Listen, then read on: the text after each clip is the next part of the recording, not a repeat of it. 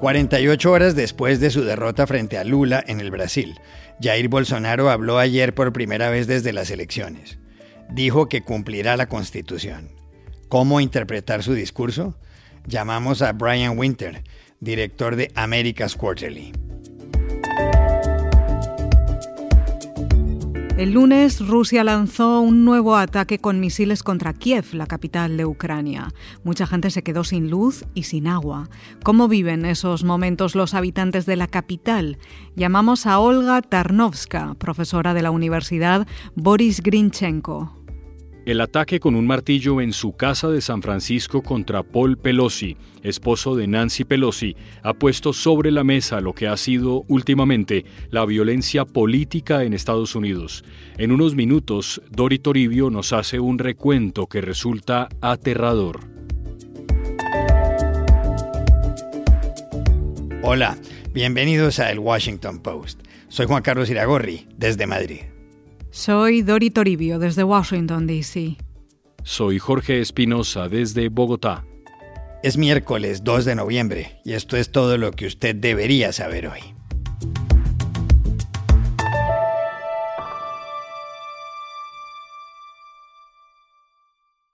Ayer, dos días después de haber perdido las elecciones con Lula da Silva, el presidente del Brasil, Jair Bolsonaro, se pronunció sobre el resultado. Lo hizo en un discurso de solo dos minutos, donde no admitió haber perdido y donde no mencionó a Lula. Bolsonaro se refirió a los más de 250 bloqueos de vías por parte de los camioneros en protesta por su derrota. Dijo, los movimientos populares son fruto de la indignación y el sentimiento de injusticia por la forma como se dio el proceso electoral. Entre tanto, grupos de bolsonaristas impedían ayer el acceso al aeropuerto internacional de Sao Paulo.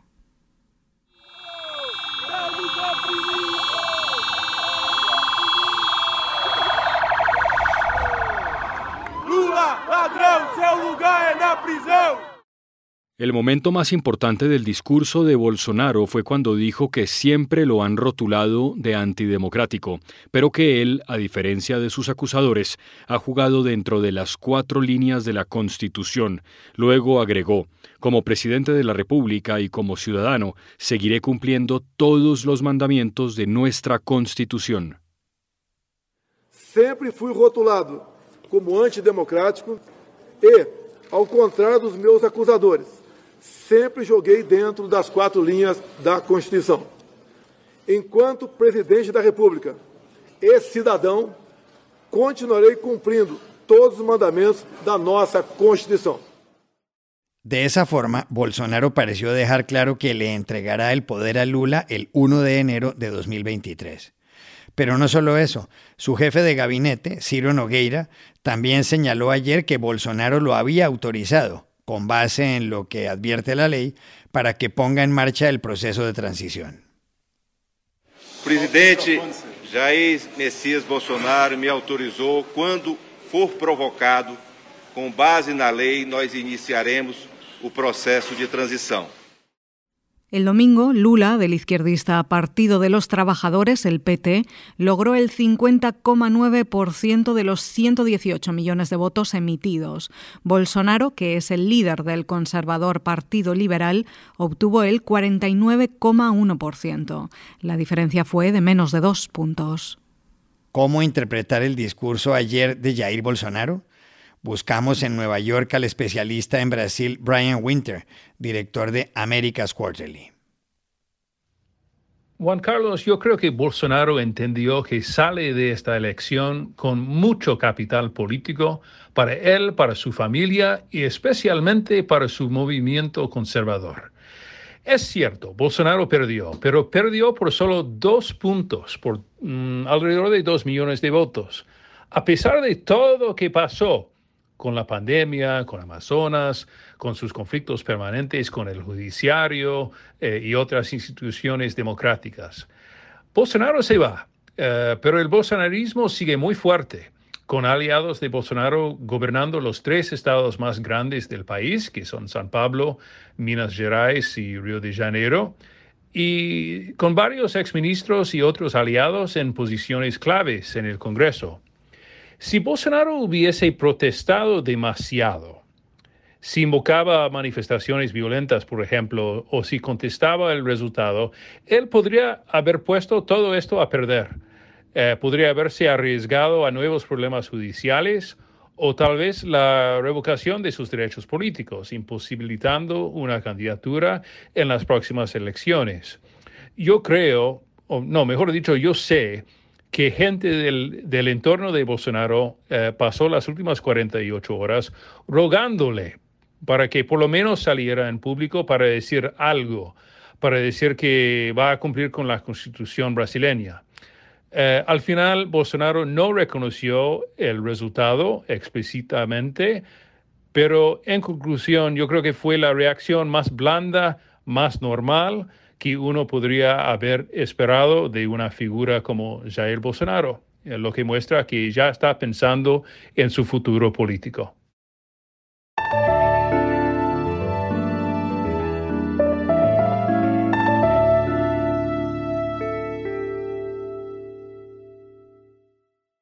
El lunes de esta semana se cumplieron 250 días de la invasión rusa a Ucrania y el mismo lunes varios aviones Tu-90 y T-60 de la Fuerza Aérea Rusa que volaban sobre el mar Caspio lanzaron numerosos misiles contra Kiev, la capital ucraniana iban dirigidos a dañar la infraestructura de servicios públicos de la ciudad.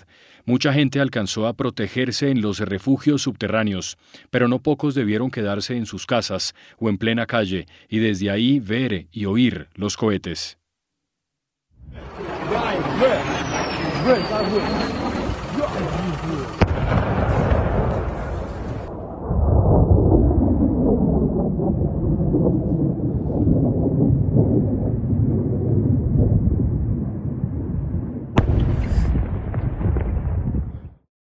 Miles de personas se quedaron sin luz. El presidente de Ukrenergo, la compañía estatal de energía, Volodymyr Kudrytsky, dijo que se trataba de un ataque masivo. Lo mismo señaló el gobernador de la región, Oleksiy Kuleva. Otras ciudades también sufrieron. ¿Cómo han vivido esos momentos los habitantes de Kiev? Hablamos ayer en esa ciudad con Olga Tarnovska, intérprete y profesora de la Universidad Boris Grinchenko. Los lunes en Ucrania empiezan con los bombardeos rusos, eh, al menos en mes de octubre. Eh, ya nos despertamos eh, escuchando los misiles. Ayer yo tuve la suerte, entre comillas, de ver tres misiles caer por mi ventana y acertar en la central hidráulica de Kiev, que está al lado de mi casa. Entonces, eh, eh, Ucrania ya tiene un 40% de su infraestructura eléctrica destruida por Rusia en sus ataques contra la infraestructura civil. Gracias a Dios, del 55 misiles lanzados ayer, apenas 10 eh, acertaron. Y mm, estos 10, por supuesto, han dejado a millones de personas sin luz, también a millones, pero menos sin agua. Y, yo todavía estoy sin luz, que ya llevo más eh, de 36 horas sin luz. Con lo cual, eh, mm, eso, por supuesto, descoloca mucho eh, todo el funcionamiento social en Ucrania porque cuesta trabajar, eh, no puedes comprar cosas eh, fácilmente, no puedes sacar dinero del banco, tienes que pagar al contado, entonces la gente tiene que reformatear su vida porque es difícil vivir en una emergencia de ese tamaño, que de repente te cortan todo y, tienes que sobrevivir. Entonces tenemos que tener reservas de agua, baterías cargadas, power bank, la gente se compra generadores y em, también el gobierno ofrece leña. Leña para eh, por si no tenemos nada, ni, ni gas ni, ni, electricidad. Con lo cual Ucrania está em, convencida de mm, nuestra victoria y dispuesta a superar cualquier tipo de precariedad em, que nos puede causar esa eh, guerra brutal eh, y terrorista rusa.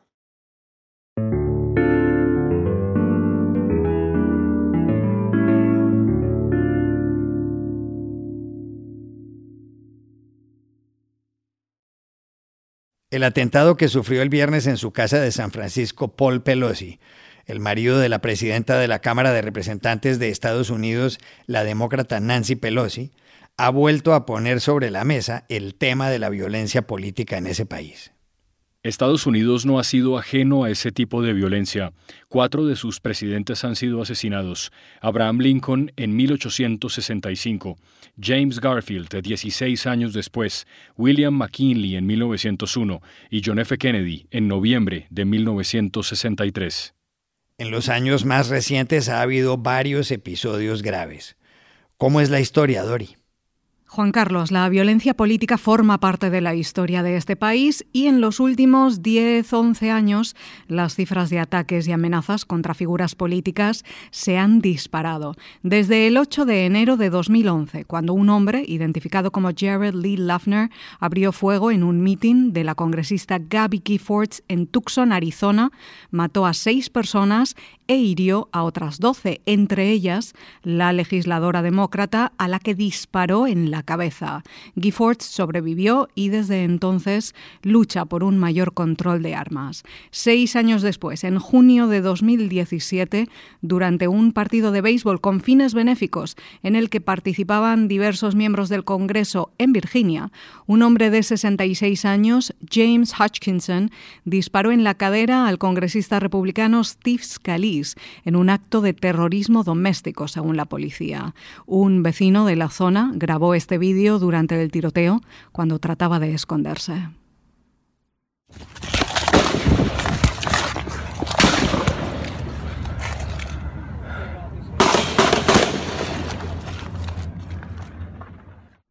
Scalise se recuperó después. En octubre de 2020, el FBI anunció la detención de 13 miembros de una milicia extremista acusada de planificar el secuestro de la gobernadora de Michigan, la demócrata Gretchen Whitmer.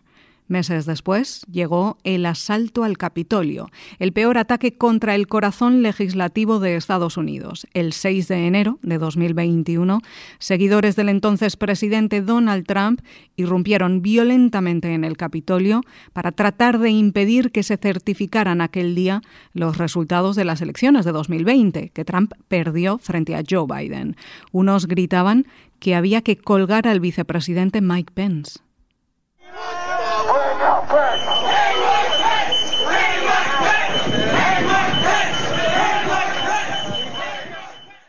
Y otros recorrían los pasillos buscando a la presidenta del Congreso, Nancy Pelosi.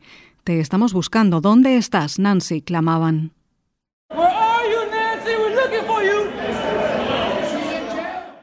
En 2021 se registraron más de 9.600 amenazas contra congresistas y senadores de Washington, según la policía del Capitolio, más del doble que en 2017.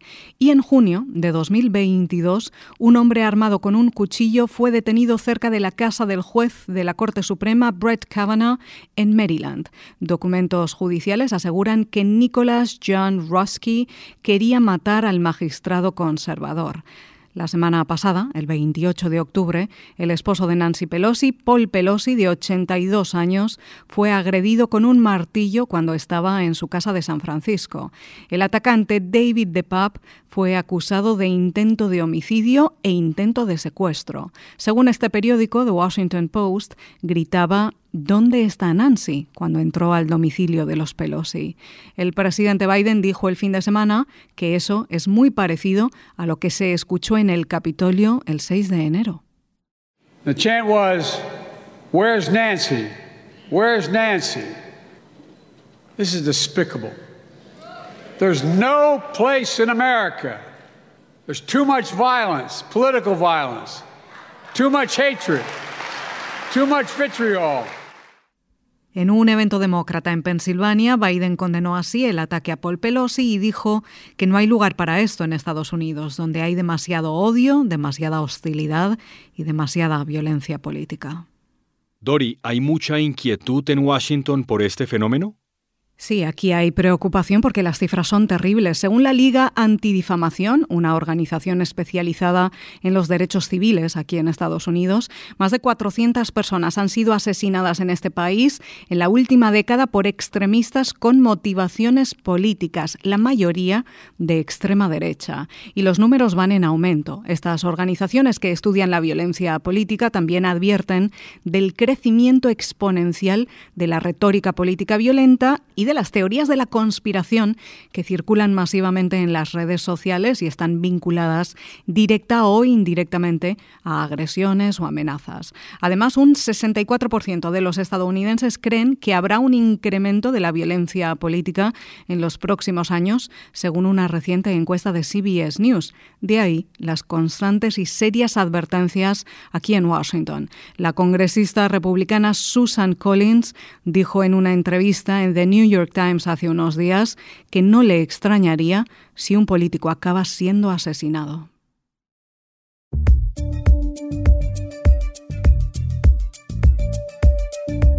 Y estas son otras cosas que usted también debería saber hoy. El presidente de Venezuela, Nicolás Maduro, recibió ayer en Caracas a su colega de Colombia, Gustavo Petro. Era la primera vez que mandatarios de los dos países se reunían desde 2016. Maduro y Petro acordaron un nuevo encuentro, probablemente en Cartagena, para concretar alianzas comerciales y hablaron de la reapertura de la frontera y del eventual regreso de Venezuela al sistema interamericano de derechos humanos. Por otro lado, el fiscal de la Corte Penal Internacional, Karim Khan, pidió ayer continuar las investigaciones contra el gobierno de Maduro por crímenes de lesa humanidad.